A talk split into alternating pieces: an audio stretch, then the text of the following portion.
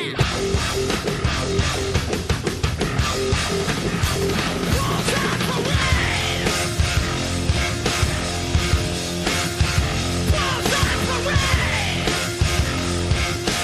very, very special welcome back to our podcast that has a new name, Andres.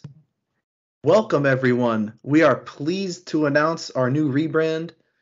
We are now the Blues on Parade podcast, where all we do is talk Chelsea and talk shit about everyone else. And if you guys didn't notice, we have a new fancy logo. So, whatever application you're listening on, whether it's Spotify or Apple Podcasts or any other third party app, take a look at our new logo. It's pretty it's pretty fucking sick. Um, Hopefully, it'll be updated by then. hopefully, I think it will. Um, anyways, Andres, you're here to join me. Obviously, Sama couldn't make it today. Um, to say that he's depressed about this defeat would be a complete understatement, and I think I think it's an understatement on all of our parts. Um, Andres, just kind of give me your what's your mood like right now? Um, kind of like disbelief, uh, and like whatever the word is for having no emotion. Numb. That's how I feel about this match. Yeah, it's a very numb feeling. Yes. I mean, it's a fam- it's a feeling familiar to me this season specifically because I'm also a Laker fan. it's sort of a double whammy. But yeah, I guess it's very numbing. I mean, look, the, the overall um, attitude on football Twitter was was pretty negative when you look at it all the way around. Downbeat on the players, downbeat on the press conference that Tuchel had. We're gonna get to that. Don't worry. Um, just overall the performances in the last two weeks. So let's just kind of dive right into it, Andres. Um, a new, a different pod format today. We're going to review the Real match, and then we're also going to give our preview and uh, some some predictions. So um, make sure you guys stay tuned. We have some bold calls later in this episode, but I don't want to spoil it quite yet. So uh, Chelsea did lose three one to Real Madrid at home in the first leg of the Champions League. Um, we started out with a 3-4-3, Andres. Uh, Mendy and goal, Christensen, Thiago Silva, and Rudiger are center backs. Dave on as a left wing back, Reece is the right wing back. Kante and Jorginho chosen in the midfield. Notable that Kovacic was left out. And we also have Mount, Pulisic, and Kai Havertz playing up top. So um, the nitty gritty, we conceded seven goals in the last two matches. Um, I guess we'll just kind of start with Edouard Mendy, um, who was at fault for the third goal, obviously, um, thinking that he could play out of the back, took a touch way too soft. Not a good idea when the nearest defender to you is also on a yellow card. I feel like that's why Rudy really didn't go all in on that challenge either. Um, but Kendall Higa had a had a really good question, and I kind of want to start this section off with this, Andres. So, at K Higa 19 asks, worry about Mendy and his mistakes. Seems like something like this has been a long time coming, but past mistakes were not capitalized on until today. Is this just a bad dip in form for Mendy, or is this really the player he is? well, we've known that Mendy's not comfortable on the ball. Like Mendy's a shot-stopping keeper. He is not a play with the ball at your feet keeper. I just don't think Mendy realizes that he's just a shot-stopping keeper, and he's been bailed out by poor finishing time and time again. Kendall he is right. It's been like at least seven times this season that I can think of off the top of my head, and that's just far too many. Mm-hmm. He just needs to understand to get the ball off his feet. Don't try something crazy, and if something crazy happens, just boot it. We don't need him to have a perfect completion percentage or a, an assist as a goalkeeper. Like he just needs to stop goals and not be the reason we get scored on. Yeah, I think I think it comes down to decision making more than anything. I'm not, I don't buy the fact that he can't play with his feet. I mean, you look at you look at his statistics in uh, especially when he was in France. His long ball completion, his overall pass completion was almost identical to Kepa's, if not better. Um, and and and you can go look that up. But my whole thing is, I think we're realizing now in this new age of goalkeeper overall since Manuel Neuer came in and really started playing with his feet. He was really the first goalkeeper to to sort of do that. I mean, of course, he's an extreme example, but I think there's a difference between being a goalkeeper that can pass with time and space and pick out the right ball as opposed to a goalkeeper that's good under pressure. And I think we see other goalkeepers that are really good with high pressing forwards, like, and everyone's going to hate me for saying this, but you look at guys like Al, uh, Alisson and Ederson.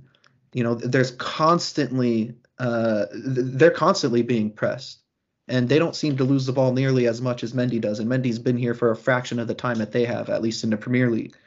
So I think that there's definitely a it's a modern goalkeeper issue, I feel like, and maybe this is a part of goalkeeping that does get overlooked a lot.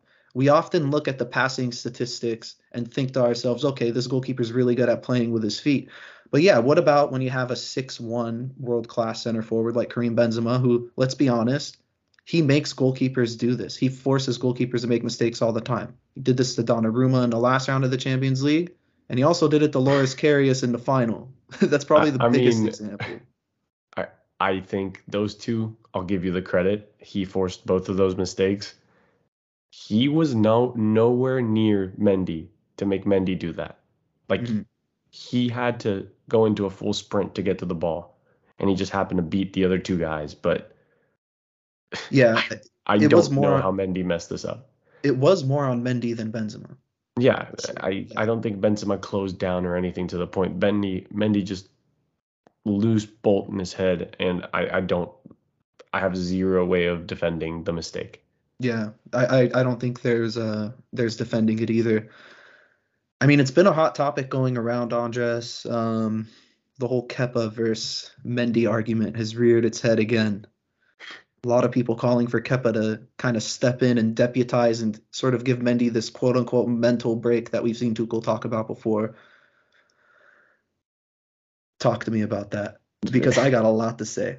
I mean, the, the time is not now because he can have a mental break when the defense lets him down and you let him take a break because it's not on him. But the top four race is alive. Like right now is not the time to experiment with Kepa. Kepa's great. He's a great second fiddle. But you I'm not putting Kepa in when when we're on the hot seat, essentially. We are Arsenal and Tottenham are breathing down our necks, and we are one foot out the door in terms of Champions League. You need to tell Mendy that qualifying for the World Cup and winning the African Cup of Nations is a thing of the past, and he has to focus on right now. I really think that's it. I think, think that, he's you think he's caught up in his own success a little bit. Yes, hundred percent. It's hard side. not to. He yeah. he's literally done every possible achievement in a career in the past calendar year. It's hard not to. He's done everything but win the World Cup. Yeah. God, if they're the first African nation to win it, we'll lose him forever. Mental. Yeah. No, it's I think he's just maybe a little bit on this con was it like loss of concentration like I am the world's best keeper. I've been the best keeper in form. You stop focusing because things come to you naturally, and then you have a blunder like that. But no, it is not time for Kepa. Yeah, I'm in full agreement with you. Look, it, it, the question isn't whether or not we trust Kepa, because I think it's fair enough to say, and this is all credit to Kepa. The last what 10 matches that we've seen him play, 8 to 10 matches, he's been solid. He's been very reliable. He really didn't make any glaring mistakes. Um, and he's been good. I think, if anything, he's raised his stock from last season tenfold. Um, but again, is he a better shot stopper than Mendy? I think that the whole Mendy issue could be resolved simply with better decision making. You got to know when to just smack the ball and clear it, send it into row Z if you have to. Um, instead of you know trying to play it out every single time. And maybe this is a little tweak that Mendy has to sort of add to his game. He's never played on a top side up until he played with Chelsea. Um, so this is one of those things that is going to shell shock any goalkeeper that comes from a smaller club to a club Chelsea size. You know, your mistakes are are 10 times worse when you're wearing a Chelsea kit. Um, let's just put it that way. I mean, that's enough about Mendy. I think I think the other scapegoat that we saw in the first half was Andreas Christensen, Barcelona's Andreas Christensen. Um, look, man, this was the most frustrating aspect of the match for me. Um, two reasons. One, because he kept getting rinsed by Vinicius over and over. And to be fair to Vinicius, he probably should have had a goal when he hit the post on that on that uh, his very first offered opportunity at goal. He blew by Christensen a few more times. Um, and you know, it, it pulled Thiago Silva out. Thiago Silva had to go over to his side to for that cover, and Rudiger was anchored to Benzema, and it just allowed so much other space for runners to come in. And there's just so much discombobulation when that happens. And I think part of the blame could be stuck on Tuchel here because Reece James was specifically instructed to stay forward in the first half. And Tuchel spoke about this. You know, he said that he did, it was his choice to leave Christensen 1v1 with Vinicius. But the thing that got me more was just the overall performance from him. I mean, it looked hopeless, absolutely hopeless on the ball and off the ball. Um, you know, he even played Vinicius on side. He was playing maybe 10 or 15 yards behind our back, behind Thiago Silva and Rudiger at one point. Why do we keep playing Andreas Christensen, Andres? Barcelona's Andreas Christensen. Well, I mean, he's still our player. We've had crazy amounts of injury. He's comfortable, more comfortable in a back three than a back four. Lucky for him, we play a back three. In terms of this match, I I called for his substitution at half, mm-hmm. and mm-hmm. you're right. Vinicius destroyed him. I still think the fault is on Tuchel because last season, when we got to similar situations where we knew the other team was going to have a speedy winger or a speedy option with a threat in behind, Reece James was deployed as the right center back, and Azpi was then deployed as the right wing back. And that's how we fought it because Reece James can keep up with any sort of player that is bullet speed with the ball or without it. So has Christensen done well in a back three against wingers that are tricky? Sure. But we had a plan for this before. We've done it. It's been there. The blueprint was there. Uh, I don't see why. Like I get Reece James, like you said, his instruction was to get forward, but this isn't a, a two-leg elimination, and you know that Madrid's only threats are Vinicius and Benzema. Like Ancelotti played Valverde as like a weird center mid right wing hybrid for crying mm-hmm. out loud. Like there was he did no that in El Clasico threat. too. There was no more threat. So yeah. to me, was Christensen bad? Yeah, but I think this could have been prevented from the very very beginning. From the I think, very beginning. I think I was also frustrated at just like just the overall logic of that matchup. Doesn't if you are gonna say, okay, Reece, you're gonna bomb forward I don't really want you coming back in the first half at least. Doesn't a matchup like Trevoh Chalobah make a little bit more sense on that side? Or maybe even shifting Rudy to the right side, who has the pace, who has the physicality, and kind of the announce to. I mean, I think look, if you if you have a guy like Rudiger, man, Mark Vinicius, yeah, there's going to be some shithouse moments. Rudy will probably pick up a yellow along the way, but you can bet your bottom dollar that he's going to knock Vinicius off of his game just with all the shithousery. And I think Trevoh Chalobah has a little bit of that in him too, not even to mention just his raw athleticism when you compare it to a guy like Christensen, who really doesn't have he's sort of a slighter frame and he's not as quick. Um, I mean, I, I, get the the thought process, but we're, if we're talking form, Chalobah's last three matches haven't been the best individually. Yeah. He's picked up yellows, late tackles, penalties given up. Um, and and the Rudiger thing, there's a reason why Rudiger only plays on the left. I don't think it's because he wouldn't be good on the right. I just think it's because everyone else would be awful on the left. Like we mm-hmm. don't have Ben Chilwell. With no Ben Chilwell, Rudiger needs to stay on the left. Like that's the only way that we can still do the system because it's either Alonso, Saul, Azpi, or Sarr at left wing back right now. Like mm-hmm. that is that's a lot to handle. And luckily Rudiger is a madman and can do it but I don't think anybody else in this roster can. So yeah. that's why I think we're stuck with that choice. Now, I don't think it's the right choice. Again, Reece James at right center back should have been the move. It worked every time that it was a a fear of speed or directness. and it got us to two cup finals last season, and we won the Champions League one, and we were gypped out of an FA Cup one. Mm-hmm. So, yeah, I think Christensen being taken off at half and, and getting like subbed out was the right move. I still put more blame on Tuchel than Christensen himself because the press was also kind of everywhere. So no matter like damned if you do, damned if you don't. If you're Christensen, if you stay up with Vinicius, he's gonna beat you. If you stay back, he's gonna dribble at you. And again, the press was so all over the place that there was just space for days.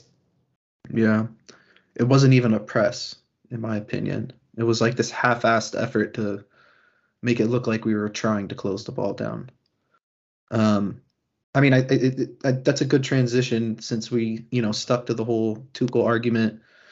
Um, he had some, how should I say this, extremely harsh words. This is probably his most uh, frustrated, fiery press conference um, that he's had as of late. So he was asked about our chances in the second leg, um, and he said, "quote we don't have to go to Madrid. We have to go to Southampton. I think this is very, very important. We process this. It's crucial we go to Southampton, and I will make sure everyone processes this because if we play like this, we'll lose in Southampton, and then we don't even need to think about the Bernabeu because we'll get hammered at the Bernabeu. Um, he was also asked as a follow up again, what do you think of the second leg? Are you still alive? And he said, quote, we are not alive. um, look, it was honest, it was brutal, it was a little bit of everything. Um, but look, man, I I agree with Tuchel. I think if we go into you know the Southampton match with this kind of mentality, they're going to put four past us, or they'll put three past us, especially when they're at home. Um, Andres, I, I kind of want to pose this question to you because I think this is an interesting angle to to kind of throw it at. Is this um, mental fatigue from the international break slash the noise outside of the club? I mean, is it is it having an effect on the players? If we look at everything in context, we had we played by far the most matches in England. We've had five cup competitions, injuries, COVID, the Lukaku nonsense. Now there's a war in Ukraine that's impacting the club directly.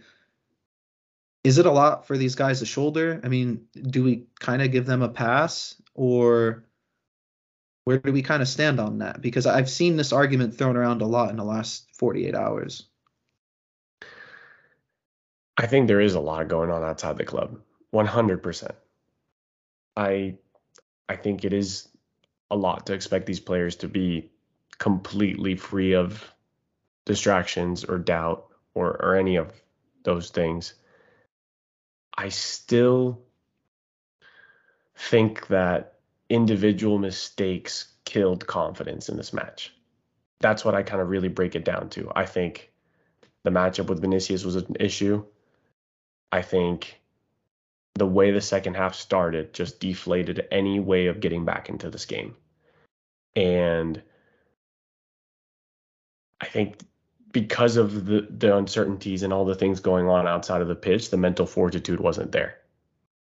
But I, I don't think that's why. I, I don't think we were doomed from kickoff. That's what I want to get at. I think the players rally around each other, but when the mistakes came, is when it all blew up. A, part of me wants to say that we're feeling sorry for ourselves but then again, a part of me also wants to say that we've just become really comfortable with sort of who we are this season. And I feel like there's a lot of what should we call it? I feel like a lot of the players they're not comfortable in the position they're in, but I just think that they're uh, I just think that they're in a position where they just feel like they don't have much going for them at the moment with all the noise and with all this uncertainty surrounding the club. So I don't know. I feel like I feel like there's a little bit of that involved. Um, of course, it's a it's a concern, man, because how do you pick these guys up mentally after this? I noticed on social media today there was maybe three or four players. I saw Reece, I saw Mason Mount, I saw Jorginho, I saw Azpi. They all posted, you know, pretty emotional posts talking about we're going to keep fighting for you guys. You know, we're going to fight for the badge, something along those lines. So I think the message was loud and clear post match that Tuchel, you know, sort of gave these guys. And I, I think they're, I mean, they're responding in the right way via social media, but I need to see it on the fucking pitch, man. Enough is enough. All right, so I I, I do want to move on to the next section. Um, let's talk about our lineup. I mean, we started with a 3-4-3 in this game. Um, it obviously didn't work out. You know, we we, we broke down the Christensen situation. Um, Tuchel took him out, out the, at the half. He also took off N'Golo Kante. Um, he brought on Ziyech. He also brought on Kovacic. And then I, I think we looked a little better. We switched to a four-triple-two. Um, obviously, to fit more attacking players on the pitch, a bit more of an aggressive approach, two players up top. Um, and then we later changed to a 4 2 3 1, which I thought was really interesting. The first time in a long time that we really got to see Kai play the 10, which, Andres, you believe is probably his most natural position. Um, so l- let's talk about formations for a sec. We're getting into our predictions part of the of the of the script here. What kind of formation do you think Tuchel's going to go with uh, at the Bernabeu, and why? I think we need to stick to our guns and go back with the 3-4-3. Here's my train of thought. You put Reece James at right center back from the beginning. You put Azpi at right wing back, and you trust that Alonso knows how to play left wing back still. The difference that I would make because the thing that kills us is the slow buildup, the passing sideways, especially, especially when we're now looking for goals. We can't just fatigue these guys out and wait for the one chance to score. No, we need to press that issue from the beginning. Is Kovacic for Jorginho. And with this style, you can actually look for the quick counter, look for the quick pass in behind instead of the methodical we pass to the right. We pass to the left. We pass back until we kind of find one insy binsy chance at a cross. And then Kai Havertz, because he's the only one that seems to be scoring right now, does something out of nothing. Like the Newcastle game, it, it had to be that way. The goal in this one, it had to be that way. Like mm-hmm. we need to to not allow the other team to get settled. And I think we had we the thing is until Benzema scored and even at 2-0 we had the right approach. I really think we did. I think going in at halftime 2 to 1, coming back out still in like kind of a 3-4-3 4-2-2-2 tri- a hybrid was still going to work once you took out the Christensen piece.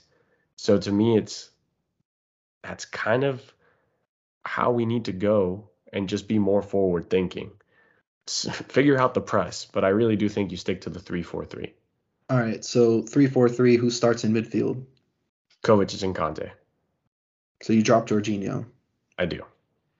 See, I that's where I kind of disagree, and it's going to sound like complete blasphemy that I'm actually electing to drop Kante.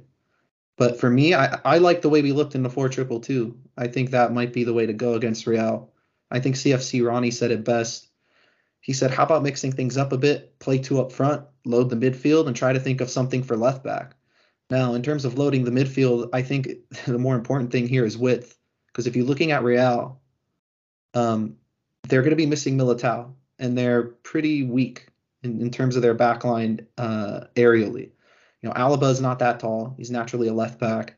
And then you're probably going to expect a guy like Nacho to come in and deputize at center back um, I highly doubt they'll pull Casemiro from that midfield because he's arguably their most important midfield player. But um, you're probably going to see Nacho and Alaba. And then if that's the case, Kai Havertz is taller than both of those guys. And if you really get desperate, you could throw Lukaku on again. Now, look, I know he missed his chances in this game, but he got the fucking chances.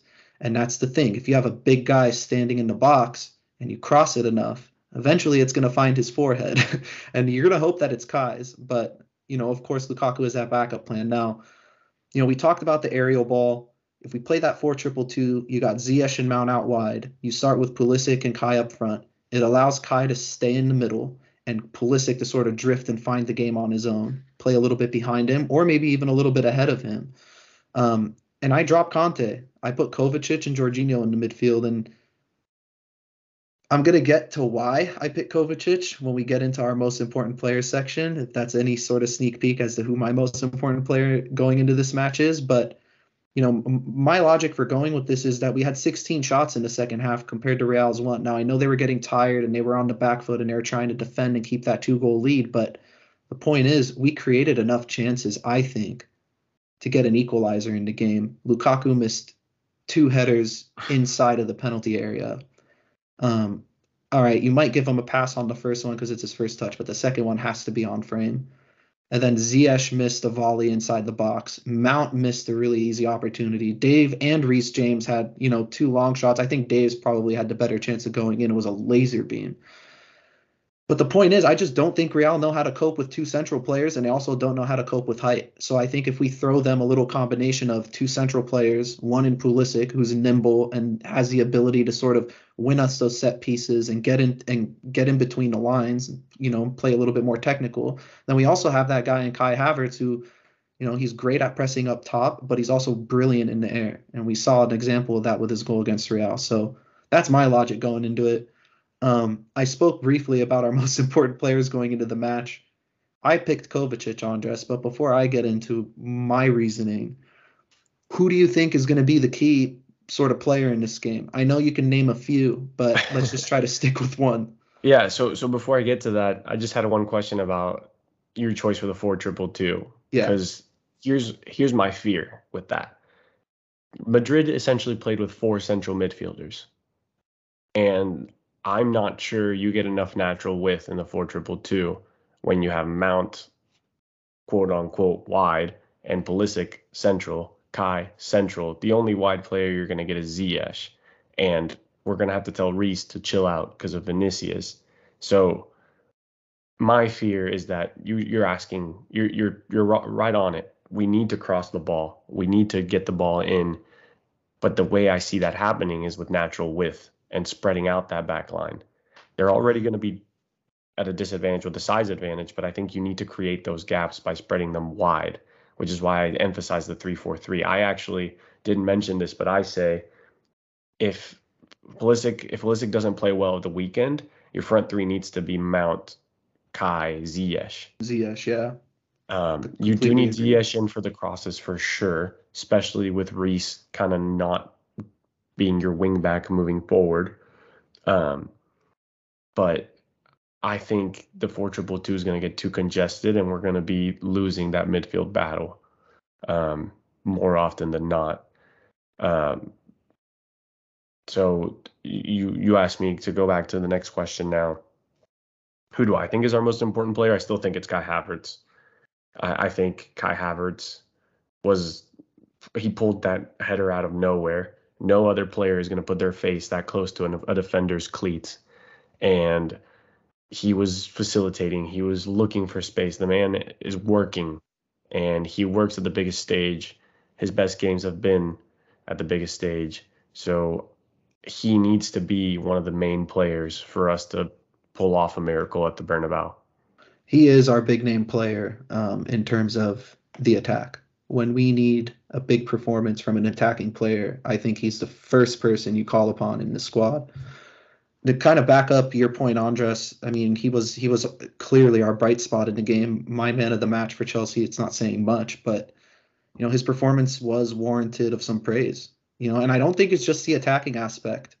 I think it's also you know the energy that he just brings up top. Defenders cannot do not have time and space on the ball when Kai is playing center forward he has this urgency about himself where he presses and closes down quickly and he shuts down those spaces. But his pressing is also intelligent. He uses his size to his advantage a lot right? Where you know he's a very lanky guy so he'll oftentimes position himself um, in the passing lane. And that alone prevents them from you know making the simple pass to progress the ball through the midfield. It wasn't effective in this game as much as we would want it to be.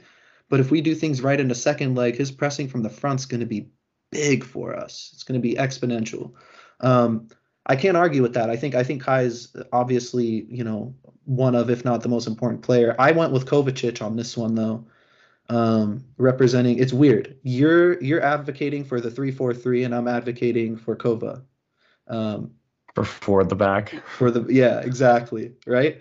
Um, but for me, I, I pick Kovacic, and I mentioned it earlier. I'm picking Kovacic over Kante. Now you're probably asking why the what the fuck has Jorginho done to earn his spot in the team? He's been getting blasted on social media, but look at the proof, and you look at N'Golo Kante's stats in the first half against Real Madrid.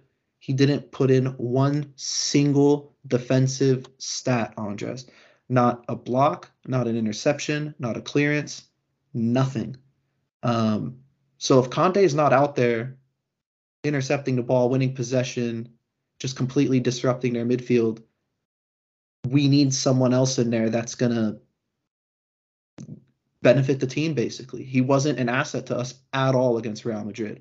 And just to compare him to Kovacic's stats, you know, Kovacic had 40 more touches than Kante did. Um, and, you know, they played the same amount of time. He had a 91% pass completion rate. He won three duels, um, and he completed a dribble. We know Kovacic has the ability to press forward and break through the lines, and he's probably our most press resistant player we have altogether. But he's also been our best midfielder this season. That's something that gets overlooked a lot. We oftentimes look at Jorginho and Kante just because they were on a Ballon d'Or shortlist last season. But if we're going to talk about underrated footballers in general, it's Kovacic. And you look at his performances, especially in the beginning of the season, where he was finding the final ball and he was, you know, leading our team in assists and being the catalyst for our attack. If he can get back to that against Real, I think I think we're in with a chance. And I think that's why you have to play a guy like Kovacic. You leave Jorginho in front of in front of, you know, whatever backline you decide to play.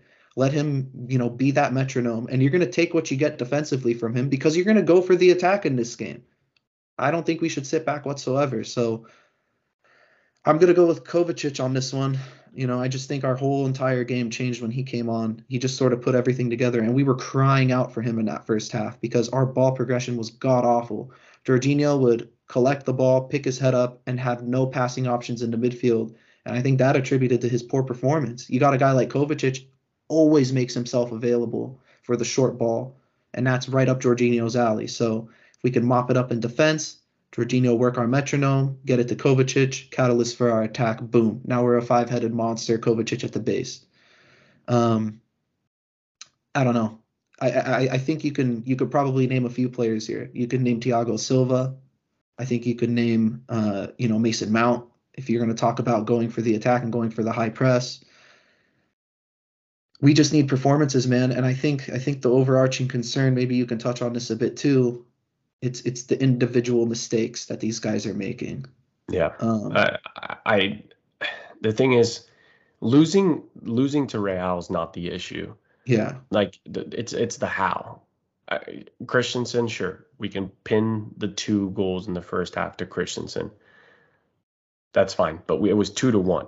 It was reachable, and we were getting there. We we had everything going our way to get there.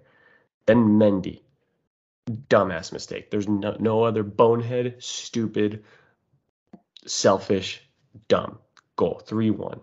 Then we get to Lukaku because that's another one. Lukaku could have brought us back to just a one goal differential. Pick take a pick out of which header we're talking about here. So tactically, the only thing I can blame Tuchel in is the Christensen thing, and I don't know if if either the players didn't understand the press or he just had a bad pressing scheme, but whoever's at fault there. Those are the, the two things I can point at. And it's just, again, a one goal game is a different story. Two games, I mean, two two goals to to dig our, ourselves out of is going to be different, and it's going to be way tougher.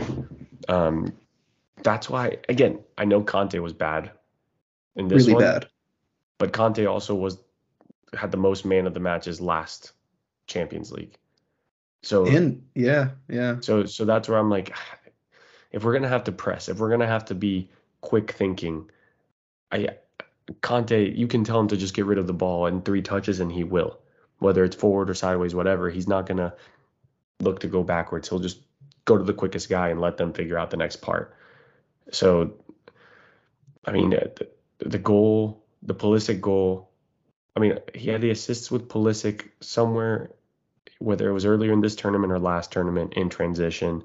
Like when Kante presses correctly, we benefit offensively. So that's why I still am, am advocating for him to, to get another shot. All I'm going to say is that Jorginho had three assists in his last three games, and he is looking for that ball to Kai specifically. We won't have it's, the patience to to let Jorginho do his thing. That's my fear. I get yeah. it. I get it. He has had the assists. He's finally passing the ball forward. I just think that that's playing into the opponent's hand when we're down two goals before kickoff. If you're going to remove the bias from this argument, right? Because we all fucking love Kante. Um, if this is any other player that we're comparing him to, Jorginho's done more than Kante has turned that starting spot as of late. I think it just depends on the game plan. Yeah. Like, I think it, Jorginho is a very game plan centric player. That's the thing.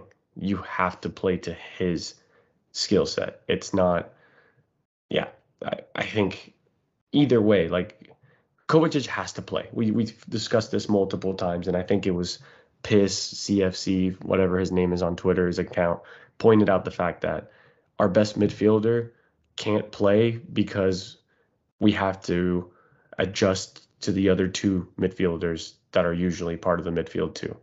Yeah. If you put him in with Kante, and that's too forward thinking. Not saying that Kante's a juggernaut, but you're thinking pressing from the front. And if you put him in Jorginho, then that's too um, low block, let them come at us mentality because we don't have a natural DM. So it's just unfortunate that you're right. The one of the key players that can get us out of this, unfortunately, unless everybody around him plays a perfect game, is playing with a hand tied behind his back. Exactly. Um, this is getting exhausting. All this fucking negativity. So let's try and flip the script a little bit get into our real predictions for the actual match. Here's the golden question. Not can we do it, but it's when we do it. Will this potentially be the greatest comeback we've ever had? And I am thinking of Napoli 2012. I just want your take. Yeah, this this comeback would be far bigger than the Napoli one. It, it, if we manage to beat Madrid in the Bernabeu, whether it's a two goal differential that gets us into pens or whatever, however you want to think it, this is a far bigger deal. There's there is a giant gap between her- football heritage between Napoli and Madrid. To do it at their home when they have, in my opinion, the Ballon d'Or soon to be winner. Yeah they have everything in their court per se. Yes. Should we accomplish this? Here's here's my take. Here's my prediction. If we pull this off, we're winning the Champions League again. I that think is, that's how I see it. If we lose or, or or don't get a big enough lead, sucks. We shot ourselves in the foot in the first leg. Yeah. Now, if we win, we're winning the whole damn thing. Not an ounce of doubt in my head. We beat Madrid. That is enough. Like you make this comeback happen, that is enough fuel to get you your players hyped through December when the World Cup is happening. Like hands down. We beat yeah. Madrid and stay in this tournament. I will not worry about the top four race. I mean, because I think what, that would be enough of a catalyst to get us through the rest of the season. I can co-sign that because look what happened when we won the Champions League. We looked like the best fucking team in the world for the first two and a half months of the season. We were unplayable. Nobody could hold a candle to us. I mean, we, we almost beat Liverpool with 10 men. um, yeah, I mean, look, it's not going to be easy. And and honestly, am I hopeful? Slightly. Um, but I'm going to be honest, I am kind of downbeat on the on the performances as of late. So I really, really hope that whatever we see at Southampton uh, is some sort of step in the right direction heading into Madrid. It would just be really nice to go there, have an incredibly solid defensive performance. I don't care if we walk out of there with a 1 0. I just don't want to concede any more goals. We need to give ourselves two. a chance. Yeah, or two or three. I Yeah. we just we just need to give ourselves a chance in the tie, and I don't think we could do that if we concede another goal. You know, two I- 0 They say a two goal deficit's the most dangerous lead in soccer, right? That's something every single coach you and I have ever had has told us. But a three goal deficit is pretty tough to come back from, Yeah, especially uh, 90 minutes. So and to, to add to my predictions, I think we get two goals. The question Mhm. is, do they score? Yeah. Yeah. I'm I'm I'm gonna go. Fuck it, man. We gotta be positive, right? This is the first ever Blues on Parade episode. So I, I I'm gonna go 2-0 Chelsea. I'm gonna go with your prediction, man. Let's keep a fucking clean sheet. Let's keep a lid on Vinicius and cut off the supply line to Benzema and see what happens. Yeah, Um, I, I, I, I think two 0 is very doable. I think you see Reece James start in the back, very back from the beginning, mhm. and you put, you talk about shadowing someone. Put Kante on Kovacic, or not on Kovacic, excuse me, Kante on on Kroos. Don't let Kroos touch the ball. Let's see what happens. Modric will start touching the ball. Kovacic can handle that. They're Croatian. Croatian on Croatian violence. I love it. Um, yeah, I mean that kind of brings us to the end of uh, of this review slash predictions pod. First ever edition, Andres, of the Blues on Parade podcast. I love saying that. It just kind of rolls off the tongue. Um, so if you guys aren't following us, make sure you are. I won't give you the Twitter handle because I'm not sure what it's going to be. I need to see if Blues on Parade is even available because uh, we still got to, you know, update our picture and everything. As of right now, we're still Romans Empire Pod. But At the time of Um, recording.